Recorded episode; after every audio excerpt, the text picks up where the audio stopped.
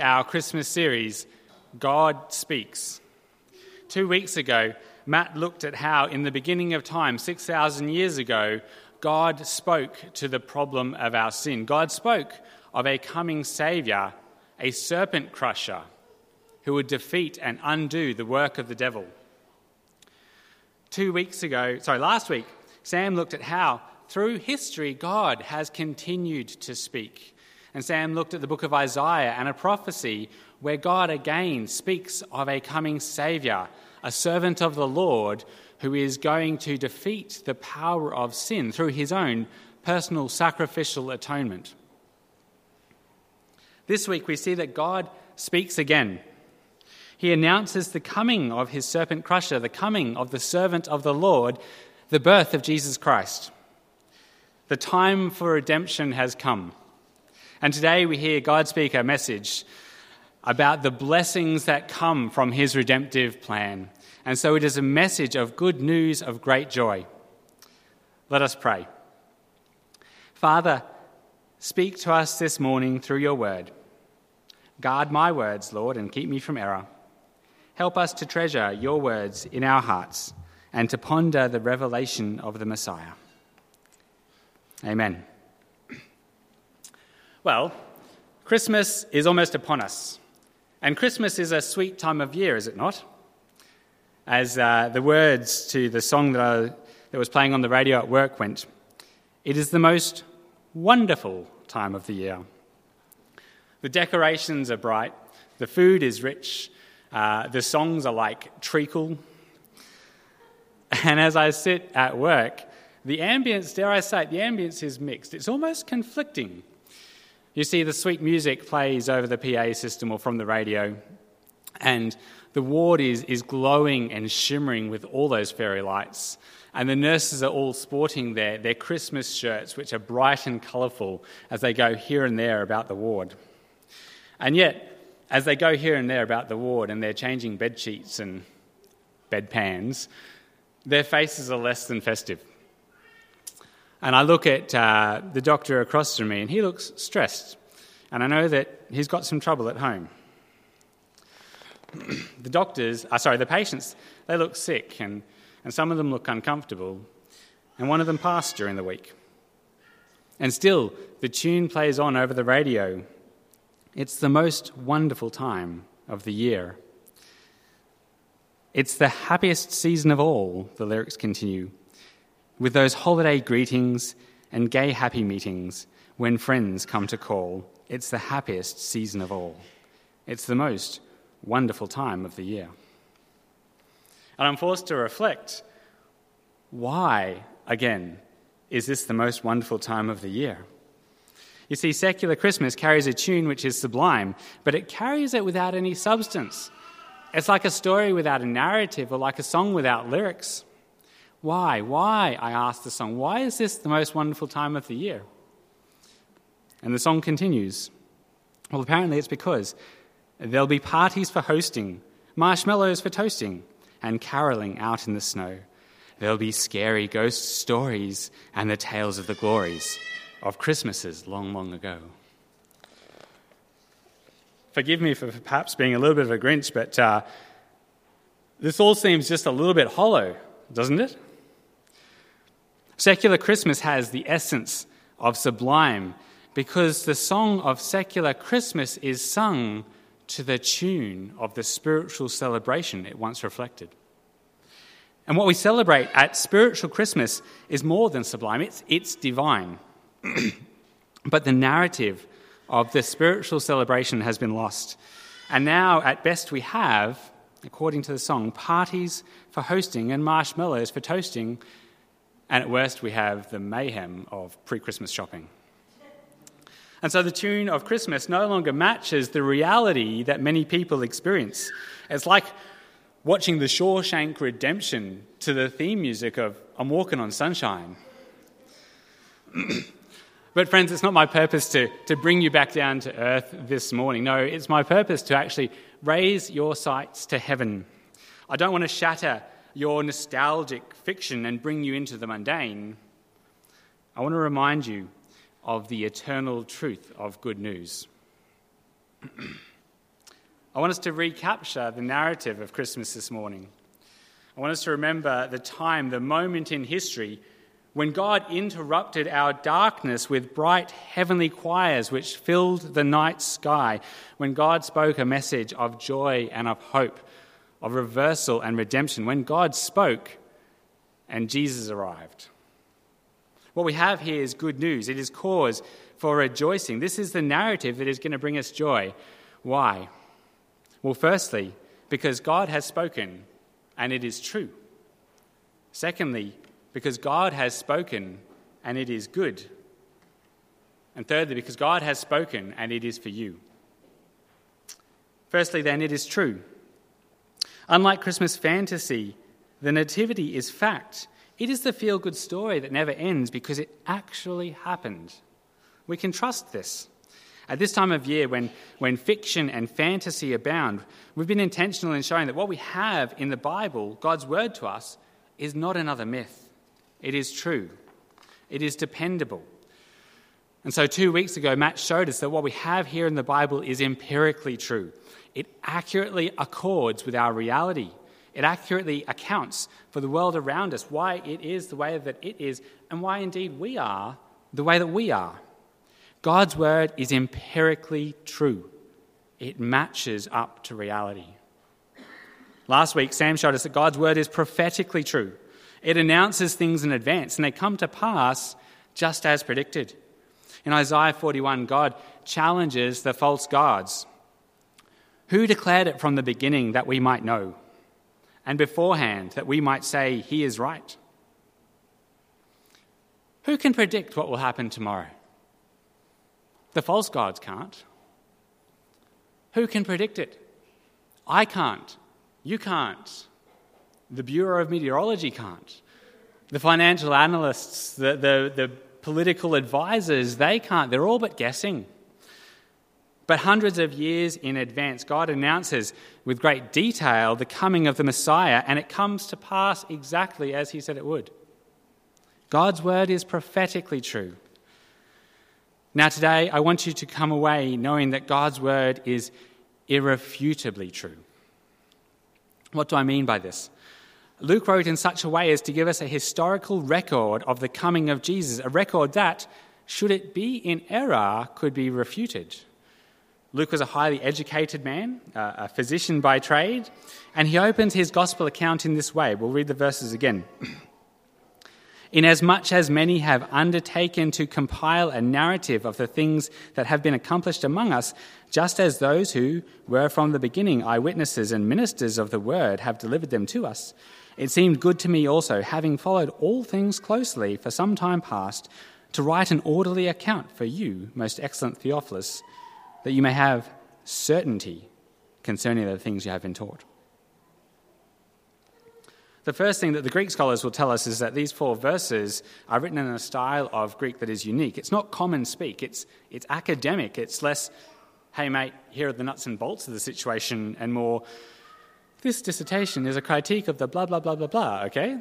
So the first one is how normal people speak, and the second one is how you speak when you're doing research and writing in academic spheres. Luke begins his gospel the same way a Greek historian would begin writing a historical account for posterity. I'm sure that Luke's reader is actually quite happy that as of verse 5 he changes back to common speak. uh, but in these first four verses, he lists five credentials that he has for writing this work. Firstly, number one, having followed. This work carries the signature of Luke's personal investigation. Having followed all things, Luke has been comprehensive. He's utilized all available uh, evidence relevant to the history. From the beginning, he says, uh, an oath, and literally from the first. I think the ESV uh, renders it slightly differently, but, but a literal translation is from the beginning. And, and Luke's research has traced all the way back to the very beginning of this movement of salvation history, back to the conception of John. Indeed, he's such a meticulous chap that he, alone among the gospel accounts, actually traces the genealogy of Jesus all the way back to Adam, because Jesus is the new Adam and he is the Savior for all mankind. Luke hasn't cut any corners. He's followed closely. Number four. The idea is that he's, he's followed and he's researched carefully. He isn't like an American TV reporter talking about a cyclone hitting a city on the other side of the world that he actually doesn't even know how to place on the map. He just knows it's pronounced Cairns or canes or something like that. What Luke reports is complete and accurate because he has a detailed and close knowledge of the situation. And finally, Luke tells us that he's presented an orderly account. I will say that for those of us who believe the word of God, Luke's authority is primarily, is firstly spiritual. We know that he was inspired by the Holy Spirit as he wrote, and so what he wrote was inerrant. But for those who haven't yet come to this understanding of Scripture, Luke gives them the assurance that he is writing an orderly account. It is thoroughly researched. It serves as an accurate account of what actually happened. He hasn't mixed up his facts, he hasn't mixed up the narrative. What is written is comprehensive, it is researched, and it is accurate. In doing all this, Luke actually makes himself vulnerable. He opens himself up to refute and to correction. He's actually wrote, written in the book of Luke and the book of Acts, and together they form 27% of the New Testament. He's actually the largest contributor, humanly speaking, uh, to the New Testament. God authored it all. Um, and his writings are replete with details. They're replete with names and cities and times and dates. And so he's embedded it with all these facts that can be refuted. And so he's opened himself up He's made himself vulnerable. if he hasn't done his homework, if he hasn't written an accurate account, people can stand up and say so. If we look at the very next verse in Luke, so we go down to Luke 1 5, uh, let me read it. In the days of Herod, king of Judea, there was a priest named Zachariah of the division of Abijah, and he had a wife from the daughters of Aaron, and her name was Elizabeth. There are nine details in that one verse that could be refuted. Let me go through it all in the time of a certain king whose name happened to be Herod, and he ruled in a place or a jurisdiction called Judea. There happened to be a priest, and his name was Zachariah. He was of the division of Abijah. He wasn't single, but he was married, and he was married to one of the daughters of Aaron, and her name was Elizabeth. There are nine statements where someone could have said, either then or now, they could have stood up and said, Hey, Luke, you got that one wrong. And as you read through Luke, he continues to embed his narrative with such detail. And trust me, there have been many people who have tried to prove him, uh, prove him wrong. Within the modern period of archaeology, there have been many who've, who've sought to discredit Luke as a historian, but none have actually succeeded. William Ramsay was an archaeology student and a pupil of the Tübingen theory, uh, a school of thought that taught that the Bible was not accurate, it's in error, it's fictitious. If we don't have archaeological evidence of it, it didn't happen. In 1880, he obtained a, a scholarship from Oxford to travel abroad and do primary archaeological investigations. He actually went on to become one of the leading authorities in archaeology, and he was actually awarded an honorary member status of just about every archaeological society of the then day and, and the societies for historical inquiry. Beyond that, he actually received honorary doctorates from multiple different universities in multiple countries indeed on multiple continents. In 1906, he was knighted due to his vast contribution to the field of archaeology, and so uh, we now know him as Sir William Ramsay.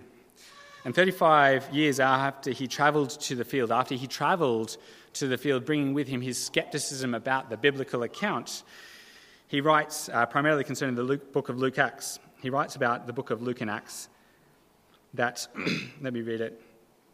Further study showed that the book could bear the most minute scrutiny as an authority for the facts of the Aegean world, and that it was written with such judgment, skill, art, and perception of truth as to be a model of historical statement. A bit further on, he writes, You may press the words of Luke in a degree beyond any other historian.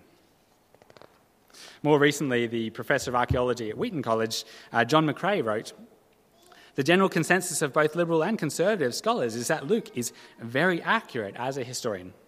He is erudite, he is eloquent, his Greek approaches classical quality. He writes as an educated man, and archaeological discoveries are showing over and over again that Luke is accurate in what he has to say. Much of modern criticism has unsuccessfully attempted to discredit Luke on the broader details of his work. The naming of cities and places and timing and, and the occurrences of censuses and so on. And this criticism has failed. But perhaps more important than the failure of modern criticism is the absence that we have of contemporary criticism. Luke provides us with the details of events that actually happened and that are integral to the belief of Christians. Details that would have been open to investigation in the first and second century, would have been open to refute. And Luke circulated his account widely. And yet, the Roman and Jewish historians from the time, though they were unfavorably disposed towards Luke and his belief system, or disposed towards Christianity at least, they do not refute Luke's account. They could have said, hey, we looked into it. This Zachariah and Elizabeth, they never had this son that you call John that you speak of, this one apparently given to them miraculously in their old age. Or, or we look through the records, there is no Zachariah in the, in the division of Abijah, or he was married to someone else. when the Gospel of Luke enters the witness box, it stands up under cross examination. It provides us with a true testimony of what happened. What we have here is good news because it is true. God has spoken, and it is true. If you're watching the Muppets Christmas Carol, it will end after an hour and a half. And you'll have to turn off the TV and you'll have to leave the fairy tale and return to reality. But what we have here in the Bible is the truth that transforms reality. And this truth is good. And with that, we move on to our second point. I want to direct our attention to the second portion of uh, scripture that Kylie kindly read for us. Allow me to, to read it again quickly by way of refresher. Reading from uh, Luke 2, from verse 8. And in the same region there were shepherds out in the field, keeping watch over their flock by night. And an angel of the Lord appeared to them, and the glory of the Lord shone around them, and they were filled with great fear. And the angel said to them, Fear not, for behold, I bring you good news of great joy that will be for all the people. For unto you is born this day in the city of David a Saviour who is Christ the Lord. And this will be a sign for you. You will find a baby wrapped in swaddling cloths and lying in a manger. And suddenly there was with the angel a multitude of the heavenly host praising God and saying, Glory to God in the highest, and on earth peace among those with whom he is pleased. When the angels went away from them into heaven, the shepherds said to one another, Let us go to Bethlehem and see this thing that has happened, which the Lord has made known to us. And they went with haste and found Mary and Joseph and the baby lying in a manger. And when they saw it, they made known the saying that had been told them concerning this child. And all who heard it wondered at what the shepherds told them. But Mary treasured up all these things, pondering them in her heart. And the shepherds returned, glorifying and praising God for all that they had heard and seen, as it had been told them. Good news of great joy, peace, a Saviour. Is this what you are searching for this Christmas? You wouldn't be alone. It's, it's a bit of a perennial thread through human history. We are always searching for this peace, but we are never achieving it. In September 1938, a plane lands on an airstrip just outside of London. Neville Chamberlain, then British Prime Minister, hops out. He's greeted by an anxious crowd, and he produces in his hand a piece of paper that he victoriously waves around the Anglo German Declaration. Later that day at 10 Downing Street, he utters perhaps his most famous words Peace for our time. And there are celebrations. Britain needed a saviour, and Neville Chamberlain has become that saviour. He has brought good news of great joy because he has brought peace. Now, those familiar with the history will know that the celebrations were short lived because less than a year later, Hitler breaks the agreement and he invades Poland. World War II begins, and so does six years of misery. History is punctuated with such disappointments. The original readers of Luke's Gospel had no shortage of problems and disappointments. They needed a Saviour, they needed peace, they needed good news and hope, they needed the Son of God. And all of those titles Saviour, peace, good news, hope, Son of God all of those titles Emperor Augustus humbly applied to himself. He repeatedly promoted himself as Saviour of the common folk, and indeed, Saviour of the world. Of course, his failure to live up to his titles uh, indeed makes Chamberlain's shortcomings quite uh, modest indeed. we look for peace, we look for good news, we look for deliverance, but so often we look for it in the wrong places. Today, the angels announce those titles for Jesus Christ, and through the book of Luke, every one of those titles will be attributed to Jesus. I want to ask you, what are you holding on to this morning as your hope? What is going to be your deliverance? What is going to be your joy? Sometimes it seems that every attempt under heaven to bring such good tidings fails. At Christmas, we remember that God has seen our need and He has seen our pain. We read through the narrative in Luke and we see those who are oppressed and poor and hungry. They suffer injustice and disadvantage. Here we see the shepherds, brutish simpletons, often forced out of society into a nomadic lifestyle. And there they sit in darkness until suddenly a light appears. An angel of God comes to them, and we read that the glory of the Lord shone around them. And the angel says, Fear not, for behold, I bring you good news of great joy that will be for all the people. For unto you is born this day in the city of David a Saviour who is Christ the Lord. Now we have a proclamation of peace that is different. Why? Because this peace has a champion. This peace will come through the work of a Saviour. And this Saviour is not like Chamberlain or Augustus. No, he is identified to be none other than Christ the Lord. The first title, Christ, connects him to the fulfillment of the Old Testament prophecies, of which there are many, and we'll look at two in the preceding weeks.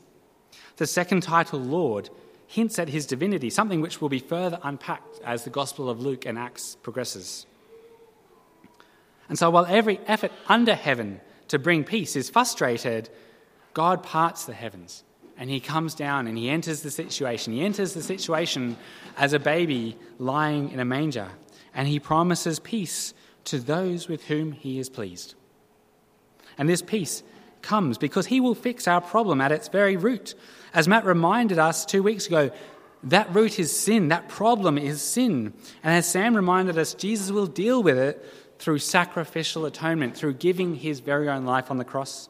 And today we're reminded that the message is a message of good news and great joy.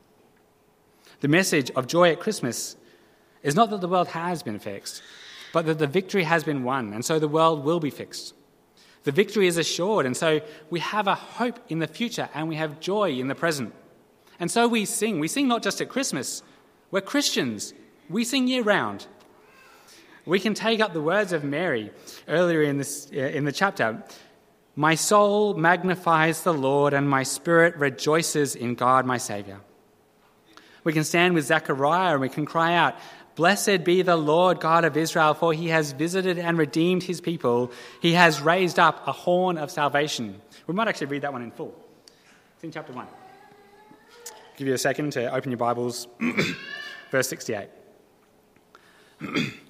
Blessed be the Lord God of Israel, for he has visited and redeemed his people, and has raised up a horn of salvation for us in the house of his servant David, as he spoke by the mouth of his holy prophets from of old, that we should be saved from our enemies and from the hand of all who hate us, to show the mercy promised to our fathers, and to remember his holy covenant, the oath that he swore to our father Abraham to grant us, that we, being delivered from the hand of our enemies, might serve him without fear, in holiness and righteousness before him all our days.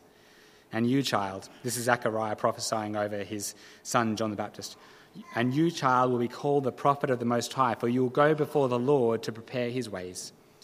To give, and pay attention to, to this part, to give knowledge of salvation to his people in the forgiveness of their sins, because of the tender mercy of our God, whereby the sunrise shall visit us from on high to give light to those who sit in darkness and in the shadow of death, to guide our feet into the way of peace. We can stand with Zechariah and we can sing that song with him because we have been redeemed by the blood of the Lamb. God has spoken, and it is true. God has spoken, and it is good. And now, thirdly, God has spoken, and it's for you. Note what the scripture says. This is a message of good news and great joy that will be for Jews only? No. For the rich? No, certainly not. For the righteous? Or for those who have their lives all together? Or for those who are raised in a nice Christian home? For those who are intelligent? Or for those who are able? For those who are wise? No. The angels proclaim the message of God, good news of great joy that will be for all the people. If you're looking for good news this Christmas, if you're looking for joy, know that God has spoken. And He speaks to your need, and He speaks to your situation, and He knows your sin. And yet He speaks for you to hear. But I want you also to know that while God speaks this good news to all people, not all people will receive this good news. And so it says, Peace among those with whom he is pleased. I need you to know this morning that God is calling you to faith and repentance. As we read elsewhere in the scriptures in John 3:16, for God so loved the world that he gave his only son that whoever believes in him should not perish but have eternal life. We read in Acts 17:30 uh, 17:30. Now he commands all people everywhere to repent because he has fixed a day on which he will judge the world. God speaks. God calls you to repentance and faith. God has spoken, and it's for you. so then, I want us to consider what tune we shall be singing this Christmas. O holy night, the stars are brightly shining. It is the night of the dear Saviour's birth. Long lay the world in sin and error pining, till he appeared and the soul felt its worth. Is this going to be the narrative of your Christmas celebration? Is this going to be the narrative of your life's celebration? A thrill of hope, the weary world rejoices, for yonder breaks a new and glorious morn. Is this going to be the melody of your heart? Fall on your knees, oh, hear the angel voices. Have you heard the angel voices? Have you heard through the pages of the Holy Scripture that God has spoken?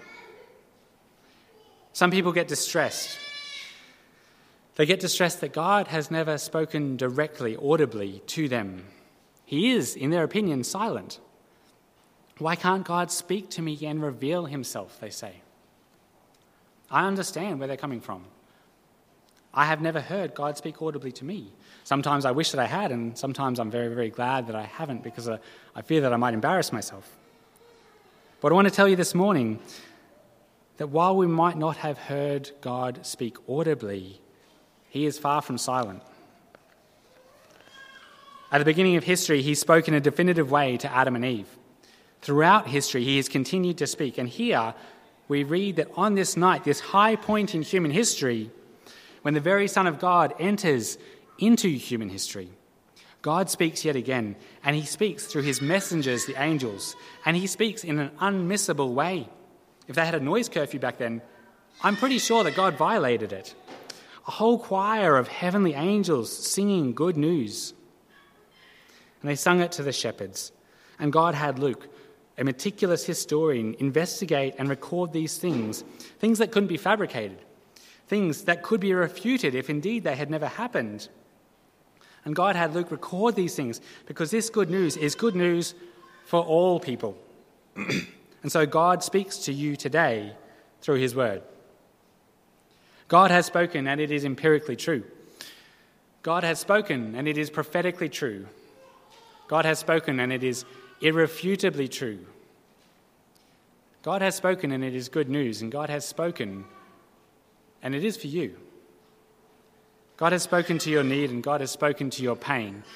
God has spoken to your suffering, and God has spoken to your sin. Indeed, God has spoken by sending his Son, and God has spoken news of great joy.